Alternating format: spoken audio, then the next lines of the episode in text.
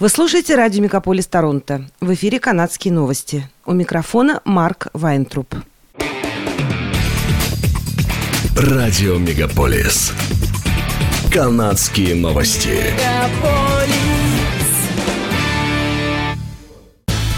В эфире «Канадские новости» у микрофона Марк Вайнтруп.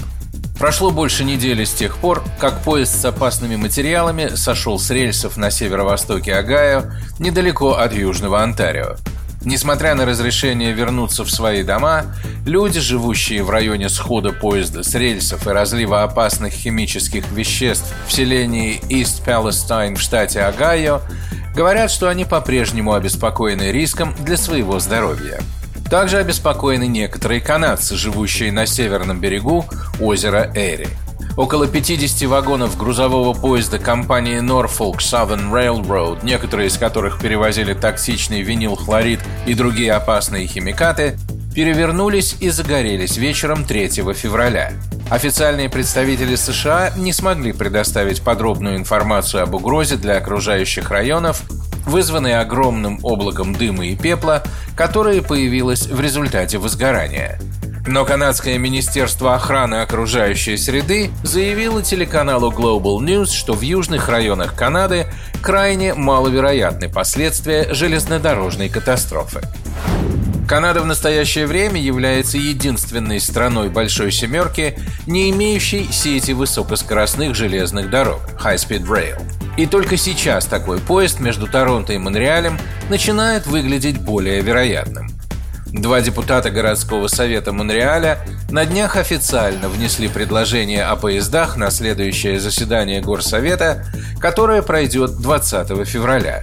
Они призывают федеральное правительство поддержать проект HSR в коридоре Квебек-Торонто. Согласно документу, поездка на HSR между Торонто и Монреалем сократится всего до трех часов. Поездка между Монреалем и Квебек-Сити займет всего 1 час 40 минут, а между Монреалем и Оттавой сократится до 1 часа.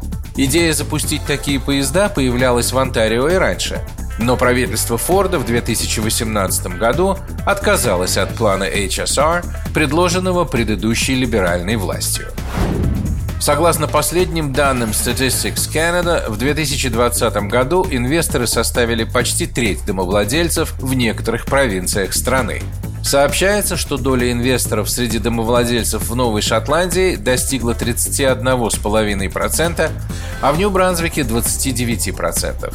В Британской Колумбии этот показатель равнялся 23%. Затем следует Манитоба 20,4% и Онтарио 20,2%. При общих подсчетах оказывается, что в перечисленных провинциях чуть меньше, чем каждый пятый дом в 2020 году считался инвестиционной собственностью.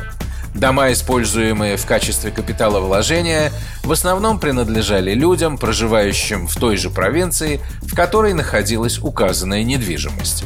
В то же время кондоминиумы чаще использовались для инвестиций. Так, в одном лишь Онтарио их доля составила 42%. В пятницу вечером вступила в силу отставка мэра Торонто Джона Тори – но утром неизвестный мужчина подошел к мэрии Торонто и бросил три яйца в находящееся на втором этаже окно кабинета мэра. Градоначальник никак не отреагировал на то, что яйца попали в окно, но поприветствовал бригаду уборщиков, отмывающих потом стекло. О том, что он покинет пост, Тори объявил на прошлой неделе после признания в неподобающих отношениях со своей бывшей сотрудницей. Но в понедельник его офис заявил, что он останется в кресле мэра во время обсуждения бюджетного плана. Обсуждение бюджета в среду несколько раз прерывалось протестующими, которые громко освистывали Тори и выражали недовольство его присутствием, когда он пытался выступить. По меньшей мере трое протестующих были выдворены из мэрии охраной. Уходящий мэр провел последние дни на встречах со своим заместителем Дженнифер МакКелви и городским персоналом, чтобы обеспечить упорядоченный переход власти. МакКелви временно примет бразды правления, но заявила, что не будет баллотироваться на место мэра. Каток Redo Canal Skateway в Оттаве может в этом году не открыться из-за теплой погоды.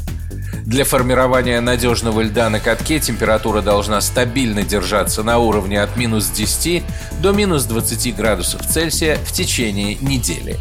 В Министерстве окружающей среды Канады заявили, что Оттава переживает третью, самую теплую зиму в истории, когда большую часть декабря и января температура находилась на уровне чуть ниже нуля. Redo Canal Skateway представляет собой ледовую трассу протяженностью почти 8 километров, проходящую через центр Оттавы. Она сопоставима с размерами 90 олимпийских катков и занесена в Книгу рекордов Гиннесса. Министр окружающей среды Канады Стивен Гельбо назвал ситуацию с катком еще одним примером, как меняется климат в стране. В третий понедельник февраля в Канаде отмечается День семьи. В таких провинциях, как Альберта, Онтарио и Саскичеван, этот день является официальным выходным. В праздничный понедельник 20 февраля будут закрыты банки и почтовые отделения, магазины «Костка», большинство супермаркетов Loblaws, No Frills, Fortinas, Shoppers Drug Mart и Zayres. Закрыты также будут торговые центры CF Fairview Mall, Shoreway Gardens и Shops at Don Mills in Yorkdale, LCBO и пивные магазины. Косолома, AGO и ROM примет посетителей до 5 часов дня. Будут открыты все кинотеатры Cineplex, зоопарк Торонто и Ontario Place. Большинство магазинов Wine Rack в Большом Торонто будут работать в обычном режиме. Поезда Metrolinx будут курсировать по субботнему расписанию, а городской транспорт – по воскресному. Это были канадские новости. С вами был Марк Вайнтроп. Оставайтесь с нами, не переключайтесь. Берегите себя и друг друга.